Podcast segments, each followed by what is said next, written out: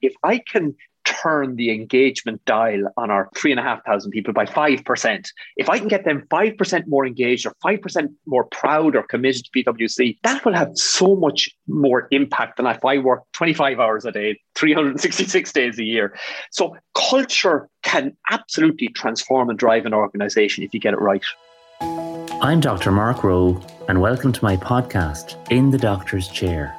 As a family physician, my expertise is supporting people in the areas of positive health and lifestyle medicine. Join me in conversations that share life lessons, health habits, and leadership practices, focusing on positive psychology, lifestyle medicine, and ways that enable you to live with more vitality on purpose. Appreciating that when it comes to your vitality, that everything is so interconnected. Episodes will air weekly and you can find me wherever you listen to your podcasts, and of course on my website, drmarkrowe.com. Welcome to In the Doctor's Chair, where today I'm looking forward to continuing conversations with managing partners and CEOs about leadership and organizational health and well-being while tapping into the future of work as we navigate the return to the office post COVID 19. Fergal O'Rourke, managing partner of PwC Ireland, joins me today in the doctor's chair. As managing partner, Fergal is also a member of the PwC EMEA leadership team. Prior to being voted managing partner in 2015, Fergal was head of PwC Ireland's tax and legal services practice from January 1, 2011. He played a major role in the Irish and global tax policy debate during that time and shared platforms with Irish and foreign politicians as well as key OECD tax officials. From 2014 to 2020, Fergal was also a member of the board of the American Chamber of Commerce in Ireland, which is the leading representative body at both government and industry level for the more than 700 US companies based here in Ireland. As part of this role, he also chaired the Taxation Working Group and the Brexit Working Group. If you're a leader who recognises, particularly since COVID 19, that living with vitality and building a more resilient mind matter now more than ever for you and your team, then this podcast is for you. For further details, visit drmarkrowe.com. Fergal, you're very welcome. Thanks very much, Mark. Fergal, obviously, the last 18 months or so, I mean, it's now September 2021 must have been extremely challenging for everybody working in PwC with the COVID pandemic. How do you feel this has impacted and affected how you lead? It's really interesting, Mark, because it has been challenging, but and and I it's probably using the wrong word here, exhilarating as well at times, because I suppose the pride I've got out of leading an organization, what got us through the last 18 months was our people. Yes. And not just our people, but the resilience and the adaptability of our people. And every so often I'd hear a little vignette or a story from somebody about something they'd done to reconnect with their people or something they'd done to go above and beyond to make sure their clients' needs had been met. And when I say exhilarating, yeah, there were evenings you'd go home, particularly early in the crisis, and you genuinely were looking at the ceiling at night thinking, okay, what will tomorrow bring? But they were balanced at times by moments of sheer joy where a client would ring and say, I've got to tell you this really positive story about what your people have done or something, or you'd hear some story about how one teammate had helped out another. So it really brought home to me that those companies that had invested in culture, mm over the good times were and digital, but we can come back to that later. But those companies that had really invested in their people and culture were able to draw on that reservoir during the bad times. And that's what really, for me, highlights the difference between good companies and great companies. Yes. That's a really interesting idea, Fergal, that idea of culture. I mean, from your perspective, you know, how does that play out in an organization? Why is culture so important? Oh God, I remember when I was in college and uh, you know, you'd be writing an essay on strategy and you'd write that, uh, I think it was Drucker said, uh, culture eats strategy for breakfast. Yes. And I must have trotted it out about 20 times and, you know, in various essays. And it's not really until you lead an organization or part of an organization, you really understand what that means. Because at the end of the day, you know, strategy are words on a page or they're numbers in a spreadsheet and they're a kind of a map of where you want to get to. But culture is what gets you there. Culture is the glue that binds. Culture is what differentiates one service organization from another. And it's, again, there's a huge amount about tone from the top when it comes to culture. But for me, I like to think I'm I'm authentic. I like to think the person that you're talking to here is the same person if you were queuing for a coffee or if you're if you met out for a walk or something, I'd be the very same. And I think very early on when I took over as managing partner in 2015, mm. I wanted to embrace a culture of transparency and openness with our staff. So I, I you know, I, I, did a lot of one-to-ones. And I remember talking to my predecessor, Ronan Murphy, a great guy, and saying to him, you know, I'm going to do one-to-ones with all the staff. And he said, Yeah, I did those. And I said, you know, I'm going to take questions. And he said, Yeah, I used to do that too. And I said, Yeah, but you know, when you ask people to put up their hands, not many used to put up their hands. And he said, Yeah, yeah. I said, I'm going to let people text their questions in. And he goes, Oh, that's interesting. Mm. And I said, And the questions are going to be anonymous. And he goes, Okay. And I said, And they're going to come up on a big screen behind me when I'm talking. And he says, Are you really sure about this? And the first time I did it, it was a bit of a high wire act. You know, what, what was going to pop up on the screen behind you? But it actually, people embraced it and people saw I wanted to be transparent and open and they responded in kind. And for me, I remember the second time I did it, somebody put up their hand and said, Do you think our trainees are paid enough? And the first thing I said was, I'm delighted you felt you were able to put up your hand and ask that question uh, you know, without having to resort to an anonymous text. So I, culture is massively important. I think it, it shapes, and I was a somebody who probably 10 years ago would have said, if you brought me something, I'd say, leave it there on my desk and I'll get around to it. Now, as I've evolved as a leader, I'm more saying, look, if I can turn the engagement dial on our people by or three and a half thousand people by 5%. If I can get them 5% more engaged or 5% more proud or committed to PwC, that will have so much more impact than if I work 25 hours a day, 366 days a year. So culture can absolutely transform and drive an organization if you get it right. Fascinating. And and Fergal, have, have you seen that? Have there been leaders that have inspired you along the way? I mean, you seem to really embody culture and leadership in terms of action speaking louder than words. Where has that come from, in your opinion? Ah, I, I think we're all an amalgam of hopefully good habits that we picked up along the way and, and good experiences we picked up along the way. And um, I, I remember working for a partner years ago, Tygo Donoghue, and he said, ah, in this organization, it's monkey see, monkey do. And, you know, I think we, we mirror a lot of behavior as seen. I, you know, I, I would have to credit my parents with a lot. You know, when you're growing up, it's only when you become a parent yourself, you realize how much your, your own parents put into you. But I think they instilled great values with me and, you know, uh, of, of kind of hard work and, and a love for education. My father left school at 16, but he was hugely keen that I would get a degree qualify as a chartered accountant. And I think if you're brought up with the right values, and then I worked for people in the organization. I had a, a boss who was a brilliant boss, Maureen Gutkin. She was a pioneering woman partner in her day. I had a mentor in the office, a, a guy called Tom Grace. He played rugby for Ireland. He was a yeah, a bit older than me, but Tom was great. He he gave me advice but it was dispassionate and and and and I'll talk about Tom later on. But it, it's great to have a mentor. It's great to have somebody who will dispassionately talk to you about your pros and cons, your careers, what you could do, what you might do. I admire people in business like Gary McGann, who's crystal clear in his thinking, very high standards, very high ethics.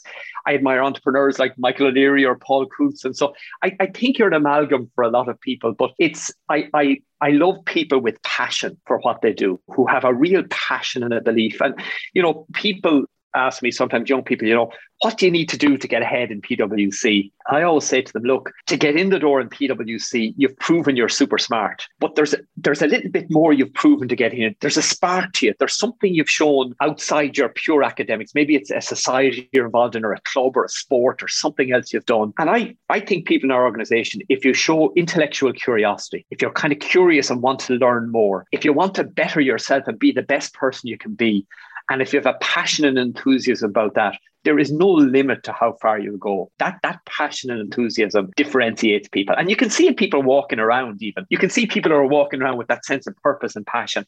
And, you know, I'm, I'm a big sports fan of a lot of sports. You know, I'm not a Liverpool supporter, but you watch Jurgen Klopp on the sidelines for he's managing Liverpool. He has a passion about the club that, you know, it just flows through every fiber of his body. And, and Joe Schmidt, I got to know Joe Schmidt a lot when he was here as the Irish coach. Had huge time for Joe, a focus on excellence in everything he did, you know, an absolute understanding of what culture was about. And, you know, culture in a way is, is what you do when people are watching and it's what you do when people aren't watching. That's, that's the essence of it, you know? Yes. And it really is, it's all about the little things as well, Fergal, making a big difference. Hugely. And you learn, I, I always, I always remember early on, uh, in my literally uh, in my first couple of weeks, I had said to "Look, I'm the new the new the new boss, but if you have any issue at all, come in and see me."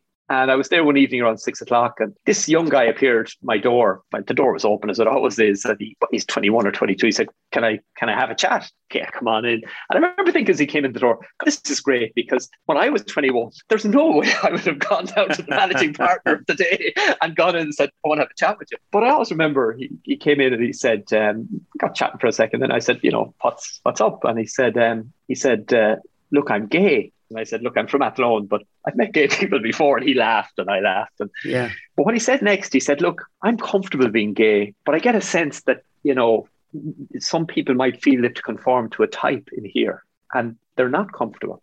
And I remember going home that evening and it's probably, you know, one of three occasions in my career where I have lain awake most of the night looking at the ceiling going, oh, wow, this is not the organization I want. I called him in the next day and I said, okay, what are we going to do about this? And he said to me, I think you should set up a GLEE organization. And I said, no, I think you should set up a GLEE organization and I'll come along and I'll support, but this has got to come from the bottom. Hmm. And he did. And I went to the first couple of meetings. Within two years, we had a party on the morning of the uh, Gay Pride March, and we had over 200 people in it, members of the GLEE and their allies. And it com- we went, we have a global people survey every year. And we went from having average scores in diversity inclusive to now where I've got people ringing me saying, what are you doing in Ireland about diversity? Because your your scores are completely off the scale. Mm. So it's like every person in an organization like ours is an ambassador for the firm. Every person can change the firm. And when our new people join us, I say to them, here's our culture, here's our values, and you have my absolute permission to call us out and call me out if you don't see us living those values on a day-to-day basis, if you don't see us living that culture. And I'm conscious as well. I, I you know, I talk to CEOs or CFOs or board chairman of a PwC, and I say, what do you think of PwC? They don't talk to me about the brand and we don't produce any products. They don't talk. Mm. The first thing within 30 seconds and say, well, I base my view of PwC on Johnny or Mary, mm. who looks after me or looks after my account. So every single person is that ambassador for the firm. And therefore, going back a long way the way of going back to say, if you get the culture right, and if you get everybody who believes in the same values as you and gets that sense of belonging, Mark, that they, they feel I belong, that is a powerful, powerful impetus for any organization. Oh, absolutely. And I think it's really tremendous how your actions speak louder than your words because you often hear of, you know, organizations that maybe have values and and mission and vision statements on the wall, but you're embodying it, leaving your door open, inviting people to give their feedback and being willing as a leader to listen, not just listen, but really hear and then take appropriate action. Yeah, and, and that listening point is really interesting because I remember, you know, as I evolved as a leader, I, have been a partner now for 25 years. And as a partner, you lead a team. And then I had various roles in the organization. Then I led our tax business and now I lead the firm. But I remember once or twice in my career looking at people and, and almost being in awe of their certainty that they had a belief that they were right all of the time. And as I've grown older, I have a degree of insecurity and I have a degree of questioning. And I suppose earlier in my career, I would have thought that was a flaw. Later in my career, I realize it's an asset because, yeah, I, I am decisive. I like to think my leadership style is I consult quite a lot. I don't think that's a consensus. You, you try and build consensus, but I'm not going for the median answer. I consult a lot because I need a lot of inputs. But you know, I remember once some uh, Derek Moran, who used to be Secretary General of the Department of Finance, saying, you know, the room tends to get quieter when it's a 50 50 call and you've got to make it. So I like to think I'm decisive, but I take a lot of inputs. But I would have, a, like, I'm never afraid of saying I'm wrong. I'm never afraid of asking for challenge. I'm never afraid of changing my mind. And I think when I put together my leadership team back in 2015, it was interesting because half my leadership team hadn't voted for me for uh, as managing partner. That didn't bother me. They were the right people for the job. And in fairness, once the election was over, everybody coalesced around it. But the first meeting, I said we kind of laid down some ground rules, and I just said, look, we'll have our debates around the table, we'll have our rows around the table, but we'll we'll keep them around the table. And early on, I remember saying, look, I'm not sure what the answer is to this, or I don't know. And I think that engenders then a sense of people being happy to say they're not sure. And I think the crisis, the coronavirus crisis, was great because it focused as a leadership team. We really had to sit down and say, we don't know where we're going here now. But I think leaders need to just, it's, it's a slight balancing act. You need to display a certain level of honesty and vulnerability, but you also need to show leadership and decisiveness. And I think during the crisis, we kept our insecurities internal and we said, okay, we have a plan, let's execute on the plan. And we went out and said, look, we don't have all the answers, but here's our plan. And I think during the crisis, one thing that came out very clear is people wanted certainty. So we went out very early and said, partners will bear the brunt of this crisis. We won't have job cuts, we won't have pay cuts for as long as possible, as far as possible. And, you know, the feedback we got was, that's great. That gives us a level of certainty. And then if people are certain and they're more comfortable, they will give their all. So it was one of those, I, I learned so much during the last 18 months. I, I keep learning. I, and I worry if anybody's listening to this podcast, think this is you know, Fergal O'Rourke coming down with tablets of stone here. I, I'm just sharing my own experience. I don't claim to be the oracle on leadership, but I have a lot of experiences that I'd love to convey to other people about mistakes I've made and, and things I've done well, but they may not other people may have different views. That's fine. Well, I think sharing our experiences is a tremendous way to, for all of us to learn, learn from others. I mean, I'm really taken by what you've said about being willing to be comfortable being uncomfortable in terms of uncertainty. Because one thing I've learned as a medical doctor is that the further you go on in your career, you do become more uncertain in the sense that while you do have much more experience and you have sort of wisdom from years of practice, you also know that things are uncertain. And it's good to stay humble and it's good to stay open and uh, open to other possibilities and not to be always so absolutely dogmatically certain about about everything because that's not the way the world works. That's really interesting mark. And, and you're right. You become you know more like nobody could have imagined corona no. And the impact it would have. Now it's wired into our DNA. This could happen. So you're right. The more life experience you have, the more you realize the ball can bounce many different ways.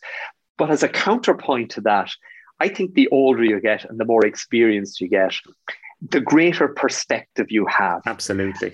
And I think the things that might have kept me awake at 30 um, at 40 might have caused me a couple of hours you know, oh god what am i'm going to do at 50 i'd have said okay you know here's how i'll approach it. And i put it into a box and i move on to the next thing. So i think you're right. You, you get a greater understanding of the way the world works but i think you get a, that gives you a greater perspective and you can you can just from a point of view of mental health even you get a better perspective. Yes. And i mean that brings me on to you know health and well-being. Obviously that's something that you and pwc are very aware of and actively invest in. Yeah, and, and and even that's mark evolved over over time because you know when we this leadership team took over in 2015 and we we kind of went through a process of refreshing our values.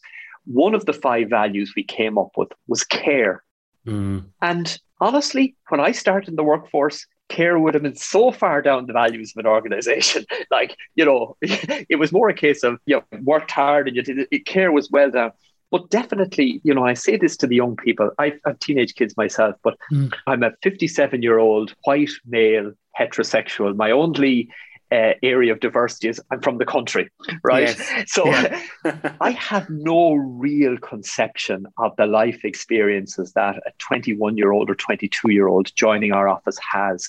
I have I'm on Twitter and Facebook and LinkedIn because they're all clients of mine, but I have no real understanding of what they've lived other than see through my own teenage children. Uh, but one thing I have observed is that the mental stresses and strain they face is totally different to what I would have faced as a teenager growing up and a young adult growing up.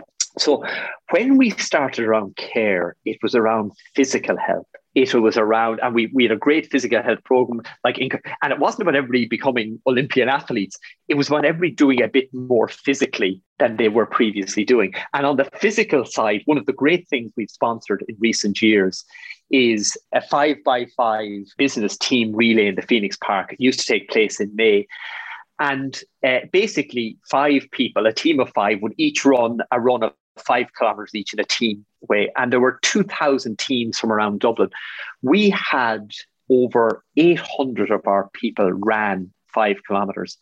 And some ran them in 16 minutes, some ran them in 40 minutes, some ran them in 24 minutes, 23 seconds. and uh, but it was wonderful. Everybody just did that little bit more. But the other thing and the other side of it, which was, and if you ask me, you know, one of the things I'm proud of in my time in PwC, one of the things is we've destigmatized mental health.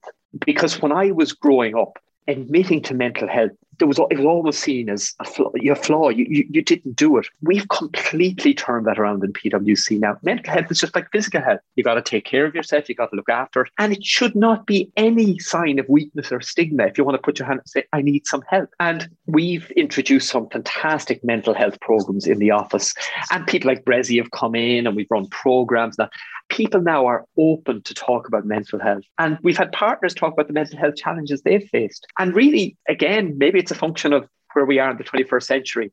I was asked recently, you know, would a partner from the 1980s or 90s, would they still hack it today in the 2020s? And I said, in terms of servicing clients, absolutely. The, the client handling skills that a great partner in the 70s or 80s have would be absolutely on point today. In the same way as the, the, the, the patient handling skills of a doctor would be still very relevant today. I said they would be bewildered by the technology and they would be flattened by the pace because and one has led to the other. I mean, when I was starting off uh, in tax, you got a letter in from the revenue with the three pages of queries, and you thought, "Oh God, this is great," and you looked and you read it for a day or two, and then you wrote to your clients, and said, I need to come out. You've got these three pages of queries in the revenue, and you went out the following week and you discussed this, and he said, "I'll come back to you the following week now," and he'd come back and here's my first cut, and then you'd ask some question, come back another week later, and eventually you get a letter back from the revenue. Now, you know, all that would probably take place in a day or two. And I think the pace of modern society, and I see it in, in some of our our leaders around the firm, they feel the pace. And one of the things that I'm kind of actively talking about now with my leadership team is saying we make it mandatory every two years for a partner to have a medical. You must have a medical every two years where somebody prods and pokes you and pulls on the rubber gloves and you get to a certain age.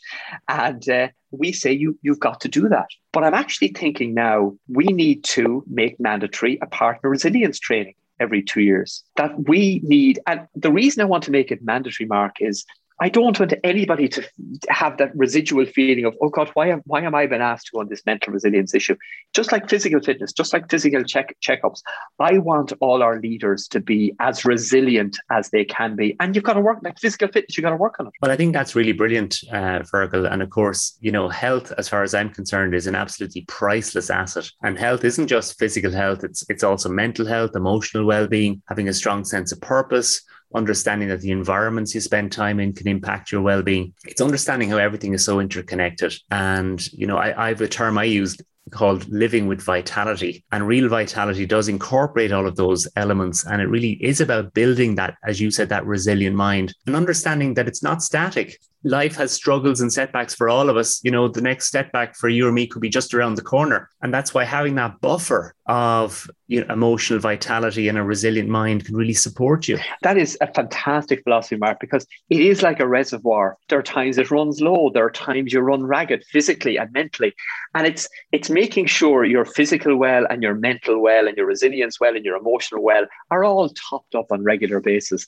And I again played a lot of sports when I was young, like all people. And uh, but I probably let my fitness go a bit, and I had a bad back in my forties, and every six or eight months it would flare up, and I'd rub up against the disc, and I literally would for six weeks would be walking around like Quasimodo, bent to one side, not able to stand fully. And it came to a head in, in 2015 when I took over as managing partner and I was doing my first all hands. And the day before I was doing my first briefing, my disc went slightly moved and up against my nerve. And I, I literally could not stand. I had to go out to the Blackrock clinic to Connor O'Brien, who's my back guy, and he gave me an injection. Do you? And he gave me an injection, super guy. And he said, you really need to get your back looked after. And we did an MRI scan, and he said, Your back is no better, no worse than anybody your age. What core work are you doing? And I said, Well, I do a bit of running. And he said, No, no, what core work are you doing? And I said, Well, I don't really do any. He said, Well, what core work did you do as a kid? And I said, Well, when I was a kid, you ran around the pitch 10 times and you were fit, and that was it. He said, You need to work on your core.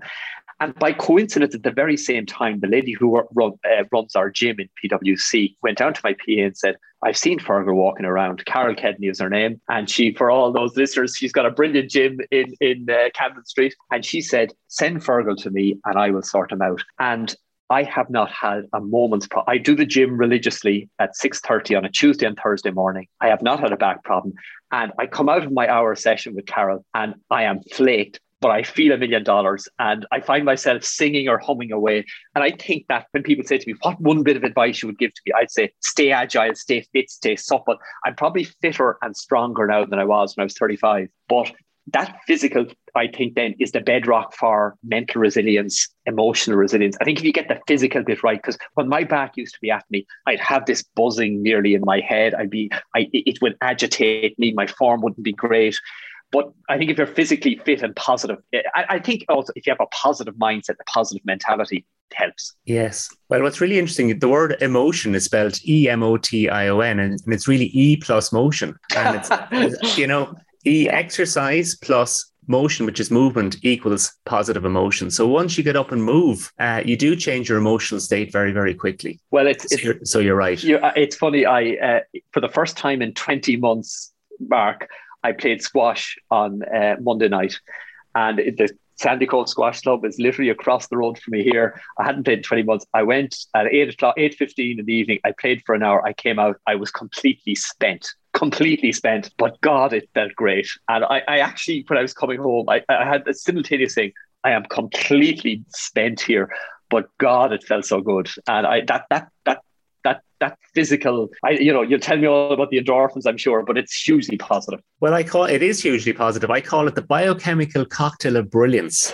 Um, all of this the serotonin and natural pain killing endorphins and noradrenaline and dopamine and then this brain derived neurotrophic factor, which is like Miracle-Gro for your brain. It allows you to build stronger connections between your brain cells, grow new brain cells, and simply stay, stay younger, stay more agile, stay healthier, and simply live with more vitality. It's really a great pill to give yourself regularly for your, for your well-being. It's, it's interesting now because my mother is 84 and mentally still as sharp as she ever was physically creaking a little bit now. And I'm the tr- and, and she wouldn't have like you know I'm 57 now. If my dad had said he was going off playing squash or going for a run when he was 57, I'd have thought he had lost his mind. That generation probably didn't exercise much. The reason I probably you know fo- have focused a lot over the last few years on fitness and, and strength and flexibility is when I am 70 or 80, I do still want to be playing golf and, you know,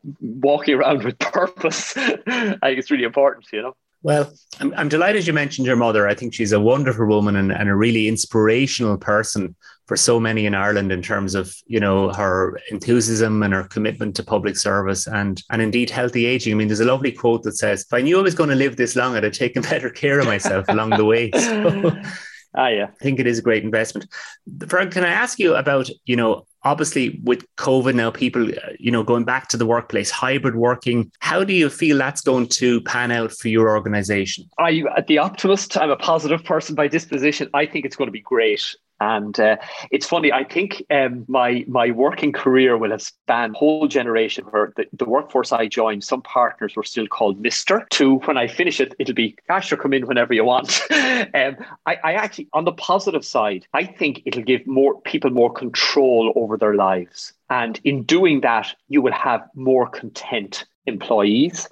I also think it will attract back to the workforce people who might have felt, God, I can't work for PwC because it's a fairly full on organization, or I'll have to be in Dublin, or I'll have to be, you know, I think we'll attract people back who who maybe will have been in the workforce but took a time out for family reasons or something else, or maybe wants to move down the country. I think where you operate from and how, uh, will cease to be of direct relevance. So you can operate from anywhere in the country. And the idea of working less than a full week will also be a very positive option. We've produced, we always had flexible working, but we'd never have carried out this experiment of saying, I want everybody to go home for 18 months and see can we run the organization remotely. And again, I, and I do want to call out our people here. We on the on Friday the 13th of March, we closed our seven offices around the country. On Monday, the 16th of March, we opened 3,300 offices around the country. Everybody was working from home. And that resilience and adaptability proved people can work from home. Our productivity stayed up. In fact, our people were happy. And the surveys we've done, people recognize the office is important for certain things, but they would like a bit more control over their life. So we've introduced hybrid working now. I, to be honest, Mark, I think it will take a couple of months to actually the pendulum. I think that we're already even this week when I was in the office, the numbers are rising again. I think we'll have a pendulum. People will swing back to the office. Then they'll say, "Oh God, it wasn't too bad at home." And I think it's really early in the new year where we'll see how it'll play out. But for all the presentations I've done about hybrid working and for all the the um, slide decks we've produced and frequently asked questions we've given all our staff, I've in every talk I've done to to all our people, I say it boils down to three questions. When you're considering, can I work from home? There's three questions you should ask yourself. Does it suit my teammates? Does it suit my client? Does it suit our business? And if, if you can honestly answer yes to those three questions, I don't mind where you work from. You can come into the office, you can work from home. But if you can't honestly answer yes to one of those questions, you need to be in the office or you need to be on the client site. But it's going to herald a revolution, I think, a positive revolution for employees and how they work. And I think it, they're three great questions, Fergal. And I think as well, it, it's it's sort of an active demonstration of of your your cultural value of listening to your people and making your people active participants in the decision making in terms of yes how things are going to be going forward. And that can be a real differentiator now when, when there is sort of they talk about this, you know, global war for talent talent and that people are really looking at where they want to work and, and so on. You know, I'm sure I'm sure that's going to be an issue for you and PwC in terms of attracting and retaining talent going forward. It, it, it is. I mean, I think culture is great for creating a sense of belonging. Mm. But for somebody coming in, they, they don't see that immediately. So I think you're do right. But I think if, if they're joining an organization where they they feel they have a greater control uh, over their, their working life, where they feel they will be stretched as you know and, and develop as people. So I, I think that that yes been a, been a modern organization. I think culture is the bedrock but being able to we have fantastic offices there on, on the quays. We've got a great gym and restaurant facilities and everything. But i i, I think uh, in this war for talent people will say can I have can I have more control over my life? Can I can I work from Athlone and work for an organization? Can I live in Athlone and can I have a, a, healthy, productive life and still have the benefits of working for a big company in in, in the capital city? I, I, I think they can. So it's the next few years are going to be really interesting in terms of recruitment. Absolutely it's obvious to me, Fergal, listening to you that you're really you really value your own health and you you're committed to staying healthy. Can I ask you what's your gap? In other words, you know, I know as as, as a doctor, no one's perfect, nor should they be. Every we all have gaps. You know, what what do you think is the one thing you could do that could improve your health right now? That's a good question because, you know, I do the gym twice a week. I do the odd run. I'm back playing squash again. I try and play golf during the summer months. Myself and my wife walk a bit, though probably uh, did a lot more at the start of COVID. We still do a bit right now. So, you know, I suppose for my age, I think I'm getting enough exercise. Mm. I drink moderately. I probably I don't drink Monday to Thursday. I open a nice bottle of red wine on a Friday night that probably keeps me going for the weekend. Yeah. Um, I'm not a pinter or a, a, mm. I think the one probably, and it's partly mental health, but and it's partly leadership is carving out time. Mm.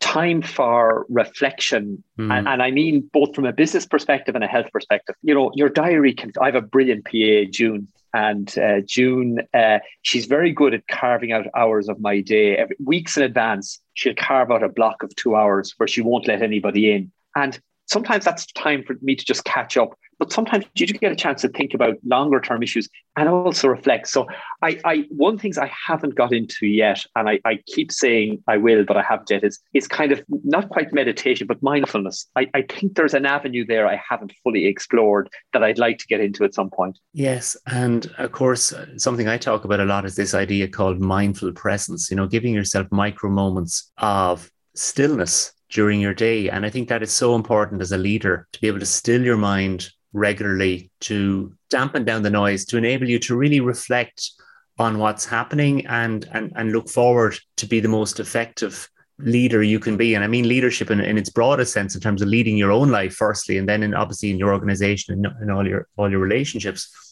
and that, that's interesting that that you mentioned that micro moments because I just read a very interesting article last week and it recommended a book which I've written down here somewhere. I must get it on breathing. Yes, and the importance of breathing, both from almost a health perspective, but also getting you into that mindfulness state of. And I said, okay, that's something I need to read and just see is there something there around that. There's there's such a strong connection between the breath and and how you feel. You know, you normally breathe maybe 12, 15 times a minute, but if you intentionally slow your breathing down to four or five breaths for a minute, uh, a micro moment I use is called pause, a pause technique. And it's it only takes 60 seconds, but it's an incredibly simple technique to dampen the red button in the brain for stress, make you feel more responsive and less reactive, less irritated, more with a sense of inner peace, just to ground you in presence. And you can do it anywhere, anytime. I think if you ask any leader what would they like more of? Sometimes it's time. Mm. And if you drill down to that, it's reflective time. It's time just to sit back and think and sort of, you know, one of the things we do as a leadership team is we go away for two days a year and we we we make sure none of the business as usual is on our agenda. It's all forward looking or, or we get a chance to really discuss issues not in a okay we've got 15 minutes on this issue we've got to reach a decision. It's where you really get to tease out the issues. And and and that's probably the other side of that coin that that that time to sit back and really take an issue or an idea and, and, and turn it around and look at it from its various angles in a calm almost slow mo- thinking slowly. Mm. slow is fast. See, absolutely you know and that time is is an incredibly valuable commodity. And I think then going back to something we said earlier is the older you get, sometimes the thing, and, and, and the longer you go on as leader, the things I would have really focused on at the start because I need to understand every little moving part of it. I'm so comfortable with now, and, and I've given the, the role to somebody and they know what they're doing. I don't have to focus on that bit. I can I can save myself for the bigger the bigger issues they come up. And that's another bit of leadership. The longer you go on, you, your perspective changes. You, you, you have more time to spend on the bigger issues. Well, we're all constantly changing. And as you change, the way you perceive the world changes as well. And it's really interesting. There's research from Harvard that shows that about 50% of the time we're not actually present at all. We're distracted thinking about some meeting or something that's happened yesterday. So to actually be able to still the mind is, is, a, is a great gift. And Mark, I would have to hold my hand up and say I'm absolutely guilty of that at times. I um, my mind races sometimes and it's racing ahead and it's that ability to pull yourself back. There was something there you said that triggered a thought about perspective and leadership, but being grounded, being grounded the whole time is is hugely important in never, you know, I, I, I say to people sometimes, you're never as bad as people say you are and you're never as good as people say you are you know the, the reality is somewhere but you do need to be grounded uh, you know I, I i i get well grounded when i come home from my wife maeve and my kids sam and jen they would always puncture a hole if they see any any signs uh, of anything emerging but one of the best pieces of advice I got when I took over as leader was from a lady called Danuta Gray. And Danuta used to lead O2 in Ireland. And uh, Danuta says to me, when you've got a leadership team, she said, it's very important that you have one person on that team who will call you out on your bullshit. And by that, she meant, you know, somebody who, if they see you're losing the run of yourself, will come in and say, What were you thinking of? Or, and again, I think I've more than one on my own leadership team, but I think it's really important, people, that people feel comfortable saying to you, you you you you did that really badly you did that really wrong or that you you you need to go back and apologize there or you need to you need to go revisit that. I think, and it's great because the, the other occasion it has happened, people have felt, no, no, you've got to go back there. And the fact that they felt comfortable and the fact that I didn't feel personally threatened by them saying it, I think that, that that's in a great, you're in a sweet spot then. Absolutely. And I mean, it comes back to what you've already said. It's creating that culture of authenticity, creating an environment of openness, and then as a leader, staying humble. Yeah. I don't mean to sound big headed, but like, why wouldn't you? I think there are great leaders that somehow, through a combination of luck, hasn't made it. I'm very fortunate. I have the best job in town. I work with brilliant people. I work with brilliant companies. I'm inordinately well paid for the value that I add to society. But I've had to bounce the ball along the way. You know, what if I hadn't got well mentored? What if there were two or three times that I seriously considered leaving the organization. What if my mentor at the time hadn't said to me, No, no, you've really got a good career? I mean, the story that I've told it once or twice to people in 1989, I, I was a young, I wasn't even a manager. I was well down the totem pole in the organization. But I was involved in politics. I'd been involved in college and I was on the Fianna Fáil national executive at the time. And there was an election in the offing. I was 24, just turning 25. And I was approached quietly to see would I consider putting my name forward in a Dublin constituency to get on the ticket. And at the time, my mother would have been a minister. My cousins were starting to get involved and some of my peers were starting to get involved. And I remember seriously thinking about it. And in one of those sliding doors moments, uh, I talked, I mentioned Tom Grace earlier, and I was working with Tom. He was partners here, but we kind of got friendly in that. I remember saying, Tom, I've got this great opportunity. I, I um, might get to run the Dáil and I won't get elected, but I get a Senate seat and who knows what will happen then. And he sat me down he said, Look, he said, there's a fair chance you could run this organization or there's a fair chance you could run the country, he said, but you can't do both. And you've got to decide what you want to do. I remember going home that night thinking, like I'm I'm so far down the totem pole, but he saw something in me. He's and I I remember thinking, okay, you know what, I'll have I'll focus on their career. And I kind of gave up on the politics almost instantly. And I then, but what ha- what would have happened to me if I hadn't. I, you know, I might have got elected, then I might have lost my seat. Then I, you know, so I, I think there's a bit of why wouldn't you stay grounded? Because you haven't. Yeah, I would like to give a bit of ability and a bit of talent, but there also has been a, a lot of help from a lot of people and a bit of luck along the way. So I staying grounded isn't some sort of virtuous thing. It's you know, why wouldn't you be? And you come across to me, Fergal, as being a very grateful person as well. You sound very grateful for the opportunities life has given you, ah, for the mentorship you received, for the opportunities to grow and really develop as a person and a leader in your organization in your life? If if you could get into a time machine, Mark, and go back to my 21 year old self and say, in 36 years' time, you'll have had all these life experiences. You'll have done this, this, this, and this. You'll be leading a fantastic organization. You'll be happily married, couple of kids, uh, fully healthy, in of sound mind, I'd have said, "Where do I sign my soul over?" You know, this is too good to be true. I I am blessed. I, I think there's an attitude though as well. Like, have I made mistakes, Mark, in my life? Yes, I have. Um, but I don't have road less traveled moments. I I make decisions and I move on. I don't go back and replay decisions I've made have they all been right? No, but you move on. And uh, maybe, uh, and again, you, know, my mom, she, she's an optimistic, very positive person. My my late uncle Brian Lenihan was a very positive optimist. My cousin, in fact, also Brian Jr. was a very positive. I, I think there's a family optimism gene that I have somewhere in there, but it it's also a sense of things happen for a reason. And even as I've had setbacks, thankfully not too many. I've always kind of you pull the duvet over your head that night. You go, oh God. But when you get up the next morning, you think, you know, it happened for a reason, and let's see what life brings next. So it's not that I, I, have the odd regret, but I don't go back and replay a major decision I've made in my life. So what if I'd done something else? You, you do it and you move on. Well, as they say, life uh, must be lived moving forwards, but understood looking looking backwards. Back, back. Um, That's pretty good. You know. So finally, Fergal, you know what three take homes for a resilient mindset would you want to share with our listeners? I think, first of all, and we've touched on this already, um, I think physical fitness, and I, I don't mean Olympian standards, but just doing more than you've previously been doing. Yes. I, I think that unlocks so much of resilience. I think, and we've just talked about it there, that going forward mindset. And um, some people hate the phrase, we are where we are. But because they think it's a very you're not learning from. I think your point really made you, you look through the prism of the past, but you've always got to be moving forward, not revisiting the decisions of the past. So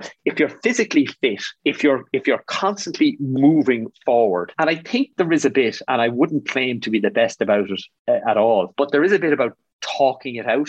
I have uh, a guy I use as a coach. He is a former senior partner in the UK firm. So he understands my word. He's retired a bit. And he's very good because he'll ask me very awkward questions that force me to explain why I've done or why I haven't done something. And I think having a coach who will ask the awkward questions and force you to explain why you're doing something, why you're not doing something, I, I think that talking out loud builds resilience. I think because it kind of forces you to address issues that otherwise you might try and bury in the back of your mind. So if you're physically fit, if you're constantly moving forward and not going backwards, and if you have a coach where you can you can talk out these things and, and unburden yourself almost, I think they build resilience in in, in people. Fergal, it's been fantastic having you on the doctor's chair. Keep leading keep inspiring and keep moving forward. Fergal O'Rourke, thank you so much. Thanks very much, Mark. Thank you for listening to my podcast, In the Doctor's Chair. For further resources to support you to live with more vitality, please visit my website, drmarkrowe.com.